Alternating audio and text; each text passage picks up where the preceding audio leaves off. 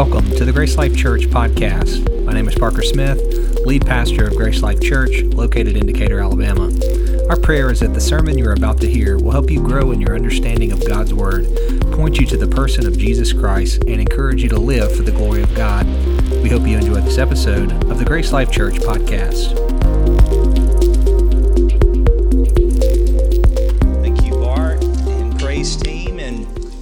Again, a word of welcome to you all. And if you have your Bibles, and invite you to turn with me to the book of Philippians, chapter number two.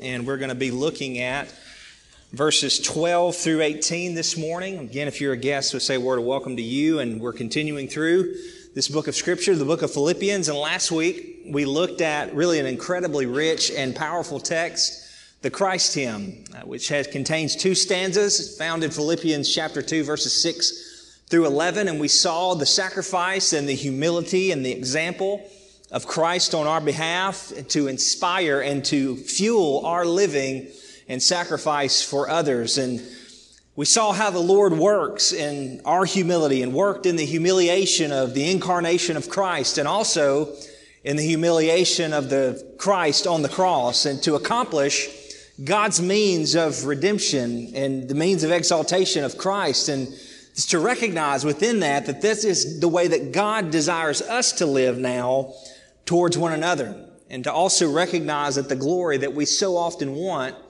really belongs to Christ, not to us. And one day we will bow with our knees and every tongue will confess that Christ is Lord. And yet even so in this life, if all we've ever known is hardship, and all we ever know is hardship. That hardship will give way, that humility will give way to greater glory and partaking with the glory of Christ. And now Paul's words now are directly tied to the exhortation that's given within this, within this text, starting in verse 12 with the word therefore. That is to say, so that because you've been born again, because you faithfully follow in humble fellowship of Jesus Christ, you submit to Him, you bow the knee and worship to Him, and you confess Him as Lord. Paul says in verse 12, therefore, Paul means to show us that this is how we are to continue in Christ. And in verses 1 through 11, Paul expounded what we called gospel humility. We had a two-part sermon series working through those 11 verses, expounding on what it means to be humbled by the gospel. And now, Paul begins to expound gospel sanctification. And I would invite you to stand as we read together from God's Word, verses 12 through 18 in Philippians chapter 2. The Apostle Paul says this He says, Therefore, my beloved, as you have obeyed, so now, not only as in my presence, but much more in my absence, work out your salvation with fear and trembling. For it is God who works in you, both to will and to work for his good pleasure. Do all things without grumbling or disputing, that you may be blameless and innocent, children of God, without blemish in the midst of a crooked and twisted generation, among whom you shine as lights in the world, holding fast to the word of life, so that in the day of Christ I may be proud that I did not run in vain or labor in vain. Even if I am being poured out as a drink offering upon the sacrificial offering of your faith, I am glad and rejoice with you all. Likewise, you should be glad and rejoice with me. This is the word of the Lord. If you believe it, would you say amen? You may be seated. The sermon summary this morning would be phrased in this way that God has transformed us through Christ, in who we continue to live together in faithful fellowship of our Redeemer. God has transformed us through Christ, in who we continue to live together in faithful fellowship of our Redeemer. And I want to call your attention to several truths this morning, and I'm going to categorize them under just two headings. But know this, know that the bulk of the sermon and the application of the sermon will come from the second point, in which will contain several subpoints that I'll flesh out. And so within this exposition, we'll almost work through the entire text twice, given the nature of its broad headings. And so if this exposition feels just slightly different, that's intentional. It's by design. But my prayer is that it will be subtle and unnoticeable to most. But point number one, I want to call your attention to the outworking of the new covenant. getting this through verses 12 through 15. If you recall, my sermon from Philippians chapter 1 verses 27 through 30 was entitled Kingdom Citizens. And in that sermon, I drew out the interaction and allusion to the people of Israel that Paul was drawing out and alluding back to Exodus chapter 14 of God's faithfulness, of God's protection for people, his people Israel, his deliverance and his salvation of Israel. And Paul picks up on that same thread here again in verses 12 through 15. And the language that he calls to the attention of the reader is language of that of the people of Israel, most noted through his language of salvation or soteria or deliverance that he uses, but also the themes of obedience and trembling and worship and stubbornness and rebellion and grumbling and children of God. All of which Paul is making a strong Old Testament allusion and usage here and comparing, if you will, the Old Covenant with Israel to the New Covenant fulfilled in Christ. Consider how Paul ended chapter 1 of Philippians. In verse 27, of a life worthy of the manner of the gospel and of a clear sign of the deliverance from God, verse 28, and of suffering and hardship on account of Christ, verse 29. A clear allusion to Israel in the Old Testament, only to make just a brief detour to consider the work of Christ and the humility of Christ in Philippians chapter 2 verses 1 through 11, and then directly ties back into verse 12 with therefore, and immediately repeats the same themes that he picked up from in verses 27 through 30. The theme of gospel purity.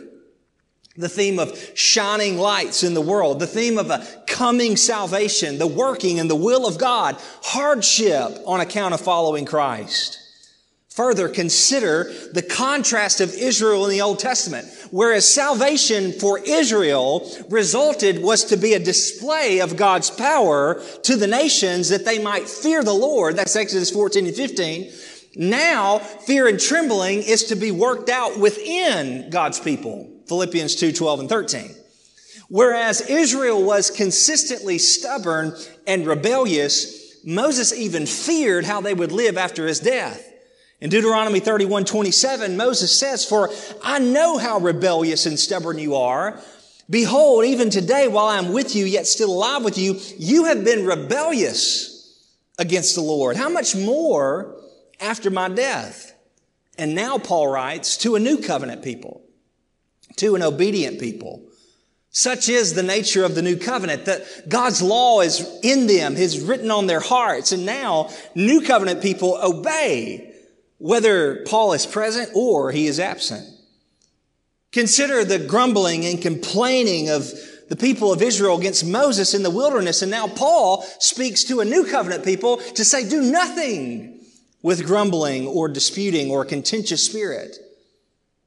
Paul speaks of them, or excuse me, Moses speaks of Israel being a twisted and rebellious generation that is discontent, children of a twisted generation, that they themselves became the twisted generation. Deuteronomy 32, 5, they have dealt corruptly with him, that is the Lord. They are no longer his children because they have, they are blemished. They are a crooked and twisted generation. Now in Christ, we are called and commended to live lives of blamelessness, to be one of innocence as children of God without blemish in the world in the midst of a twisted and perverted generation.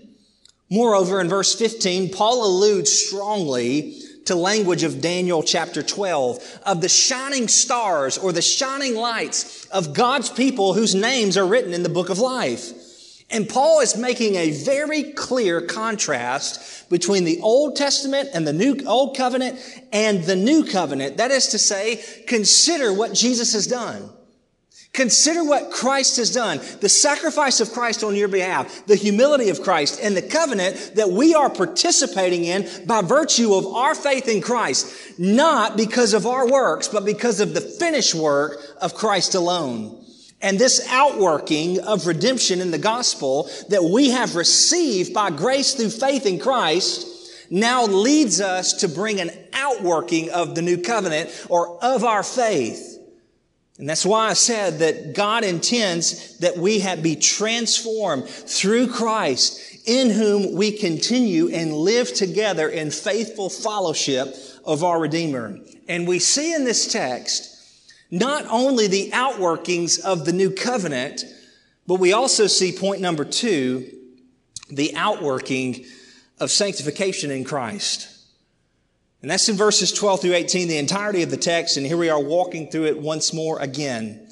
Whereas Philippians 2 verses 1 through 11 compel us towards gospel humility, now verses 12 through 18 point us towards gospel sanctification, our growth in Christ, our growth in godliness. What does it look like? How does it work? What are its marks? And I want to spend the remaining time that we have together calling to our attention the marks of sanctification within this text. And I have seven of them. And fitting is seven the number of wholeness, completeness in the scripture. Number one, see the disposition of the sanctifying saint. Paul begins with the exhortation in verse 12, therefore, my beloved. Now, who's he talking to? Christians.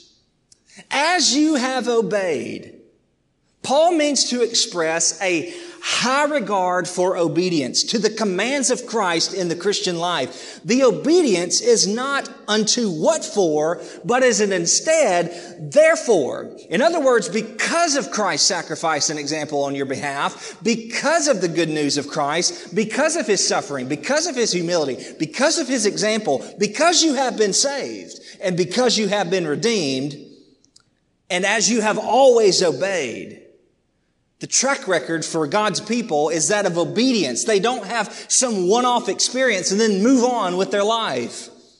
And how many Christians are content living that way? Unconcerned with holiness, unconcerned with fellowship of Christ, unconcerned with obedience to Christ. They just assume to live their way, according to their agenda, according not to the master, but as their master as themselves. And notice this obedience has both the positive and negative aspect. That is not only in my presence, but much more in my absence. Christians are those who have been born again, those who share in the atonement of Christ in the new covenant. They have new hearts, not hearts of stone, but hearts of flesh that are washed clean by the blood of Christ. And regardless of who's around, regardless of what they may be able to get away with when no one's watching. No, instead, they seek to please their Lord always. And they have a disposition towards obedience and towards fellowship of Christ, towards His Word and towards His commands. That's why John would write in his epistle, 1 John chapter 2, and by this we know that we have come to know Him if we keep His commandments. Whoever says, I know him, but does not keep his commandments is a liar, and the truth is not in him. Whoever keeps his word in him, truly the love of God is perfected. By this we may know that we are in him. Whoever says he abides in him ought to walk in the same way in which he walked. Is this you, Christian? Do you continually seek and are you growing in your desire to please the Lord and to walk in purity before Him and before others? It's an indicator of your growth. God means it as an indicator of your sanctification in Christ, your disposition. Secondly, your diligence. Verses 12 and 13. How many of you know that our growth in the Lord is work? It requires effort. It requires diligence. So Paul says here, as you have obeyed, both in my presence and much more in my absence, work out your salvation. And I'm looking here to correct and guard against the false teaching of what some call passive sanctification. That is that our growth in the Lord just happens and we do nothing. Well, if that were true, beloved, then Paul is very confused about his wording here.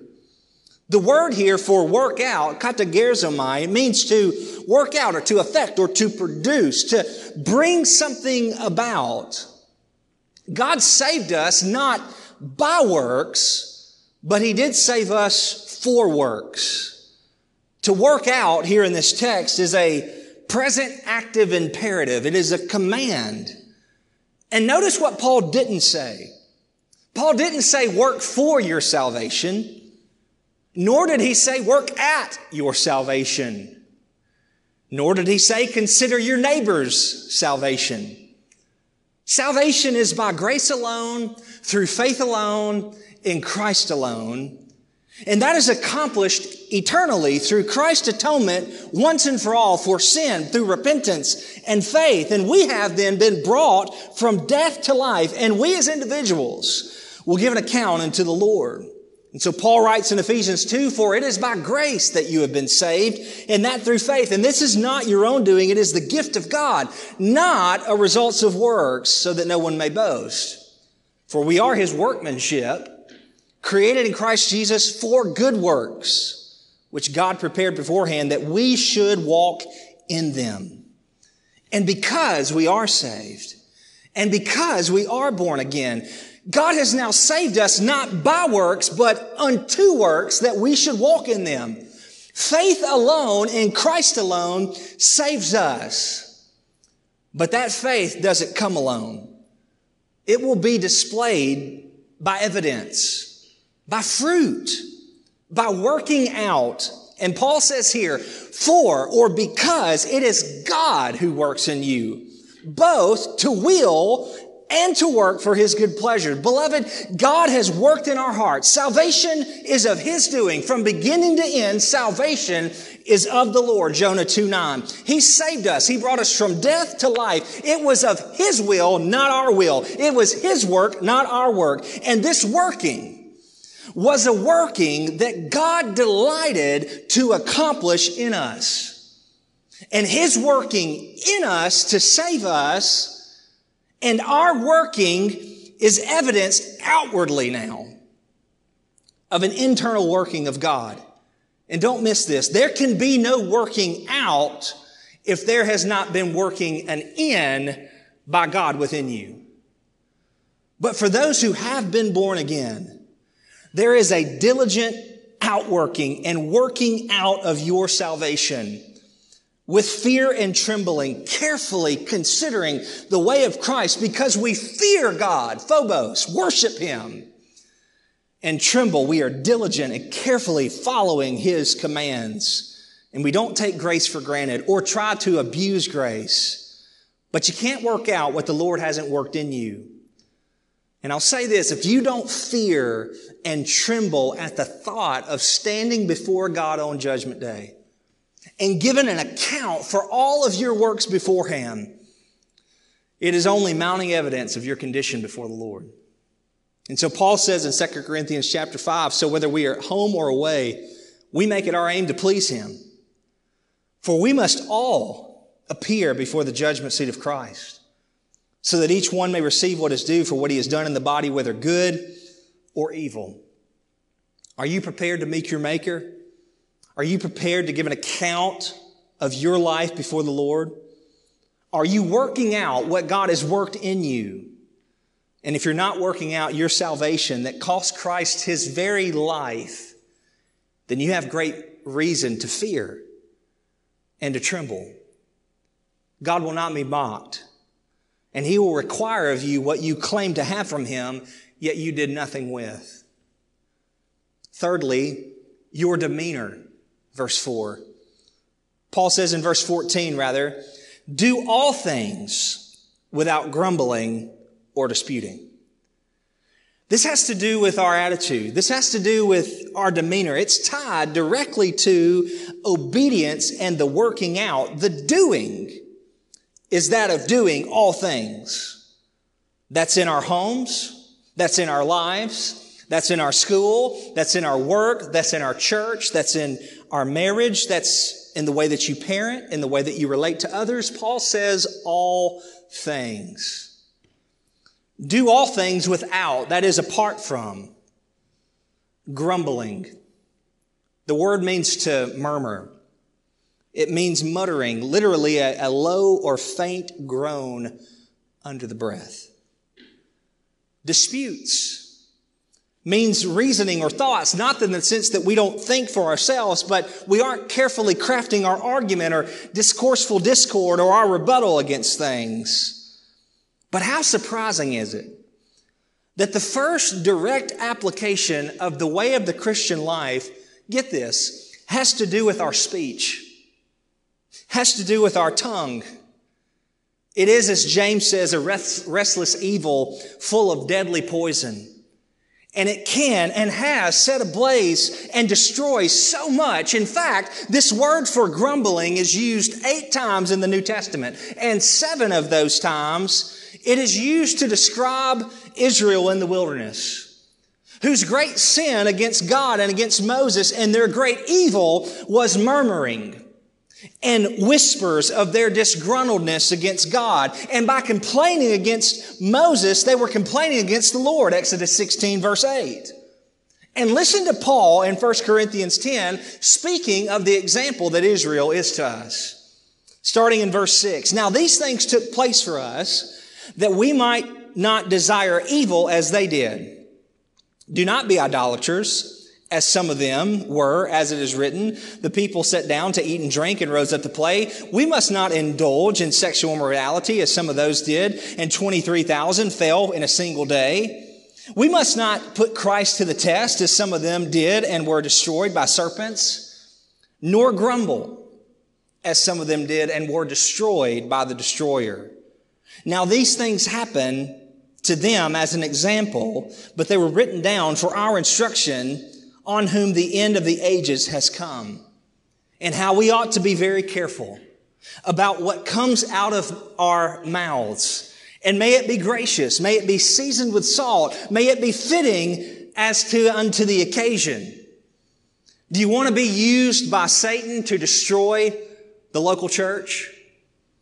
Rest assured that murmuring and grumbling is a primary tactic that the enemy will use to do just that to begin working in your heart or the heart of another and to use the words of people. Well, let me just tell you about that pastor. Or did you hear about so and so? The ungodliness of murmuring and gossip and slander. And I'll take it one step further. The wickedness, the evil of phone trees behind closed door meetings for the purpose of gossip and slander and murmuring within the church against one another and certainly against the pastors or the leaders that God has given you. And this was the sin that destroyed Israel. And I'm here to tell you, I've seen it destroy churches. And I've seen it destroy other people. And it'll destroy you as well. Beloved, our words matter. Our attitudes matters. And for those who are being sanctified by the gospel, there should be a growing and striving in our holiness that we be careful to please the Lord with our words and our actions, in our attitudes, in all things, Paul says. Fourthly, our display, verses 15 and 16. Do all things without grumbling or disputing, that you may be blameless and innocent, children of God without blemish in the midst of a crooked and twisted generation, among whom you shine in the world. Paul's aim here is simply that of holiness for the life of the believer. How many of you would agree that those who profess Christ ought to display the evidence of Christ and holiness within their way of life? Anybody agree with that? And the purpose of our purity in all things. The importance of our words and attitudes is so that we may be blameless. That means faultless, that we may be innocent, that it means pure, that we may be children of God without blemish, that is without moral defect in the midst, that is in your location of a crooked and twisted or perverted generation.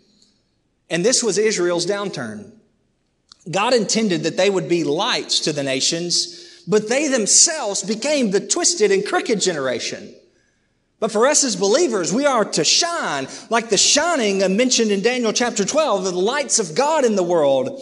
A world that is filled with darkness and sin and perverting truth and evil. Christian, live differently. Be marked by holiness. Strive for godliness. Strive for holiness without which no one will see the Lord. Hebrews 12, 14. And Paul gives to us in this text at least one way that we are to do that. Look at the text again. Among whom you shine as lights in the world, participle here, holding fast to the word of life. Holding fast, literally giving your attention to notice, to watch carefully. Beloved, I can't begin to describe the importance and the how much we ought to cling to the word of God in our life and hear the word of truth. What is your life built upon? What are you seeking to build your life upon except for the Word of God? Do you cherish the Scripture? Do you read the Scripture? Do you turn to the Scripture to understand the truth of God's Word and to live your life in accordance to that truth? It is a mark of sanctification, of continually conforming our life to God's Word and clinging, holding fast to the Word of life. And how many Christians are content with their laws and their wills and their opinions and what they say rather than what does God say. And it's why Jesus would say you can build your life on one or two foundations in Matthew 7. You can build your foundation on the Word of God and living and applying that Word to your life, and it'll be like a strong house. And it won't be beat down though the winds and the waves beat against it. Or you can listen to the Word and disobey it and not apply it, and great will be the collapse of the foundation of your life. Is the foundation of your life the Word of God, Christian? I can assure you that all of the ground is sinking sand. Number five, your determination, verse 16. Holding fast to the word of life so that at the day of Christ I may be proud that I did not run or did not, did not run in vain or labor in vain. Paul's aim here is toward the great and final day that every person is to be judged, and Christ will separate the wheat from the tares, the sheep from the goats, and the righteous from the unrighteous. And his desire is that he be proud on that day. Not some pride that boasts in self, but it glories in another and seeks to depart the glory of Christ in another. But nonetheless, Paul is striving towards the end of an upward call he would say in Philippians 3, toward the prize of the upper call of knowing Christ. And he says in verse 15, let those of us who are mature think this way. And such should be our determination, Christian, to live with the end in mind, to persevere, to keep on pressing in, to keep on pressing on. And the mark of the believer who is being sanctified is that they persevere until the end. They press on until the end, until the day of Christ that our labor and our work and running isn't in vain and that we would say with the apostle Paul in 2 Timothy chapter 4, I have fought the good fight. I have finished the race. I have kept the faith. Do you love Christ? Do you long for his appearing? Then press on, saint. Keep the faith. Finish the race. Are you still with me this morning? Can you say amen? Number six, our difficulty. Verse 17. Even if I am being poured out as a drink offering upon the sacrificial offering of your faith, I am glad and rejoice with you all. Paul says, even if I persevere and I press on in Godward determination, even as I am being poured out as a drink offering upon the sacrificial offering of your faith, I will rejoice. The term spendo means to be poured out as a libation or a drink offering. It means to exert energy in a life of service and devotion for another. It comes from Numbers chapter 28. And it's quite literally a devoted offering unto the Lord and within the new covenant unto the gospel of Jesus Christ. And Paul says, I will gladly sacrifice. I will joyfully sacrifice for your sake. To which I will say is one of the marks of a sanctified believer is that they are devoted and they are committed to serving others. And I find its most relevant application within the covenant community of the local church to give, to serve, to show up for the sake of others, to use your gifts for the edification of the body, stepping up when needs arise, to be the first to say, I'll help, rather than being first, the last to ask. From kids camp to VBS to mission trips, service opportunities, work days, times of help, just simply participating in the life of the church. The maturing and sanctified saint says, count me in. And don't miss it. An offering is something that costs you something, is it not? A sacrifice is something that costs you something. And for the sanctifying saint, the sacrifice or the giving away of what you have is to be seen as joy, even if that sacrifice comes in the form of suffering. Consider Paul in Philippians 1, recognizing that his sacrifice and his imprisonment was a means to advance the gospel. That is a life that is being poured out as a drink offering. And Paul recognizes that even difficulty is a means of God's working. God shaping you, God working in you, God sanctifying you for your good and His glory. And how short-sighted we become in trials and hardships and difficulty to miss that God is shaping us and conforming us to Christ. And so Paul says in Romans chapter 5, not only that, but we rejoice in suffering. Knowing that our suffering produces endurance and endurance produces character and character produces hope and hope does not put us ashamed because the love of God has been poured out in our hearts through the Holy Spirit who has been given to us. And Paul says, even if I am being poured out as a drink offering, as is happening right now, Paul says, I am glad and I rejoice with you.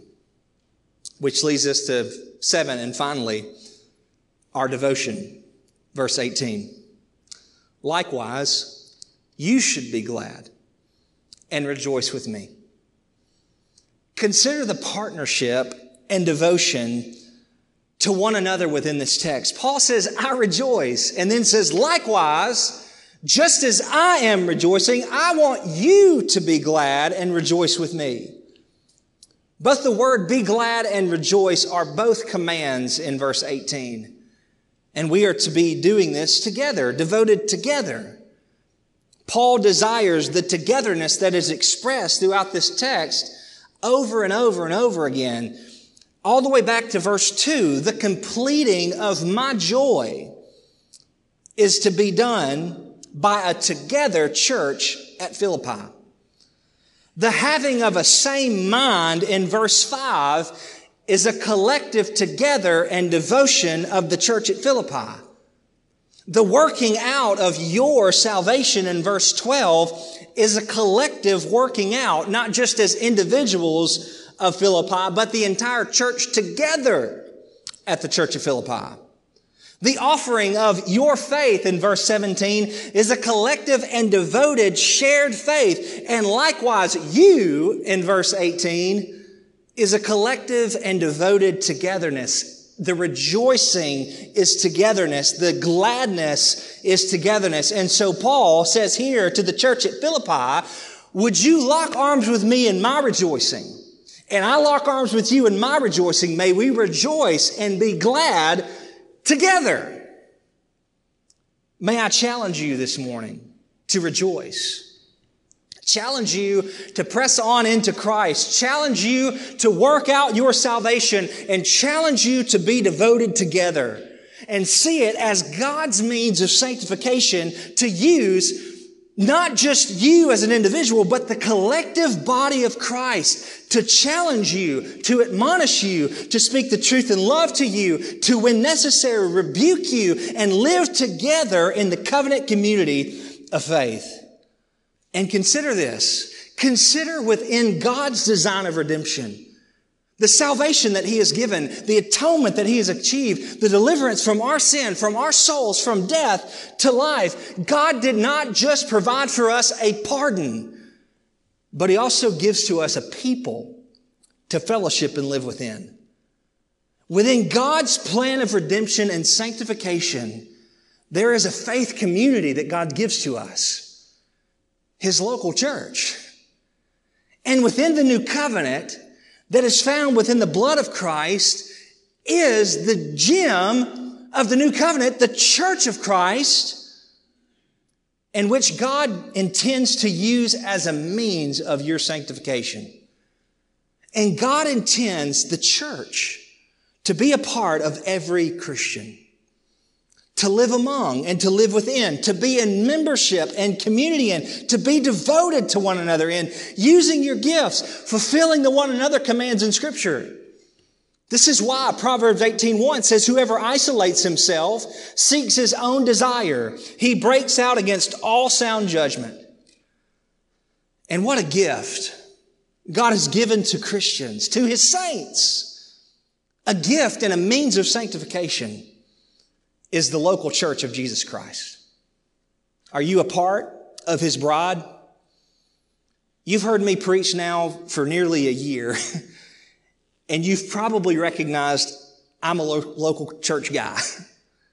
That's who I am. and here's every card I got. I am a local church guy. But it's not because I'm a pastor. I'm a local church guy because I believe the scripture. And the scripture is here clear that Christians belong and live within the context of a local expression of faith, the local church. And God means it as a form of accountability, of help, of growth, of tangible gifts to his people. And I am shocked that the one institution that Christ gave his very life for, I'm shocked to discover so many who claim to know Christ but don't want anything to do with his church. They don't want accountability. They don't want others speaking into them. But I say this in humility and love. God has designed his church to provide those things. And I would just give a lot of pause to any notion of rejecting the things that God graciously give to us for our sanctification. And I will give to you the most straightforward, word for word application in this sermon right here. That is to say, and I so help me, I didn't plan this, but my goodness, it's in the text. It is right here in the text of the importance and primacy of membership in the local church and what it means. And that is to say, in just a few weeks, we'll have a membership information class. On Sunday afternoon, the evening of July 30th. And if you've been here, you've attended for some time, and you've been here long enough to say, you know what, I think I've got things figured out here. That's not to say that you're still on the fence or whatnot, but you know where you want to land. You just never put the foot forward to do it. I'll just ask you to come. I'd ask you to commit. I'd ask you to covenant with and to purpose in joining Grace Life Church. To partner with, together with, to lock arms with, to, to say, I am here. To say that I'm in. We're coming to a close this morning, but these seven means of sanctification, and this list is not exhaustive. But I pray that you would consider your growth in Christ this morning. How God uses these things to sanctify us. How these measures and consideration of your life within the new covenant that God has transformed us through Christ in whom we continue to live together in faithful fellowship with our Redeemer. How are you doing this morning in gospel sanctification? How are you doing in your fellowship of Christ? How are you doing in life together? How are you doing in faithfulness to Jesus? How is your disposition? How is your diligence to work out what God has begun to work in you? How is your demeanor, your attitude? How is your display of holiness and clinging to the scriptures? How is your determination to press on in the faith and finish the race in difficulty? How is your sacrifice to others and allowing God to grow you through trial? How is your devotion and your commitment together in the faith family of the local church? God has transformed us through Christ so we may live together and in Christ grow toward more of Jesus in our sanctification. Because Christ has transformed us, may we be sanctified in Him and grow in purity and holiness and devotion and Christ likeness for all of our days. Work out your salvation with fear and trembling, for it is God who has worked in you and we work it out in our sanctification by faithfully following Christ and His Word. Let's pray.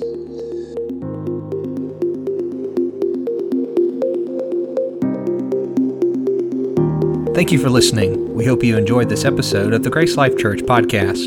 If you would like more information or have questions about Grace Life Church, please email us at gracelifedecatur at gmail.com or find us on Facebook by searching Grace Life Church, Decatur. And if you live in the Decatur area, we would love for you to join us for worship on Sunday mornings at 10 a.m. Until next time on the Grace Life Church podcast.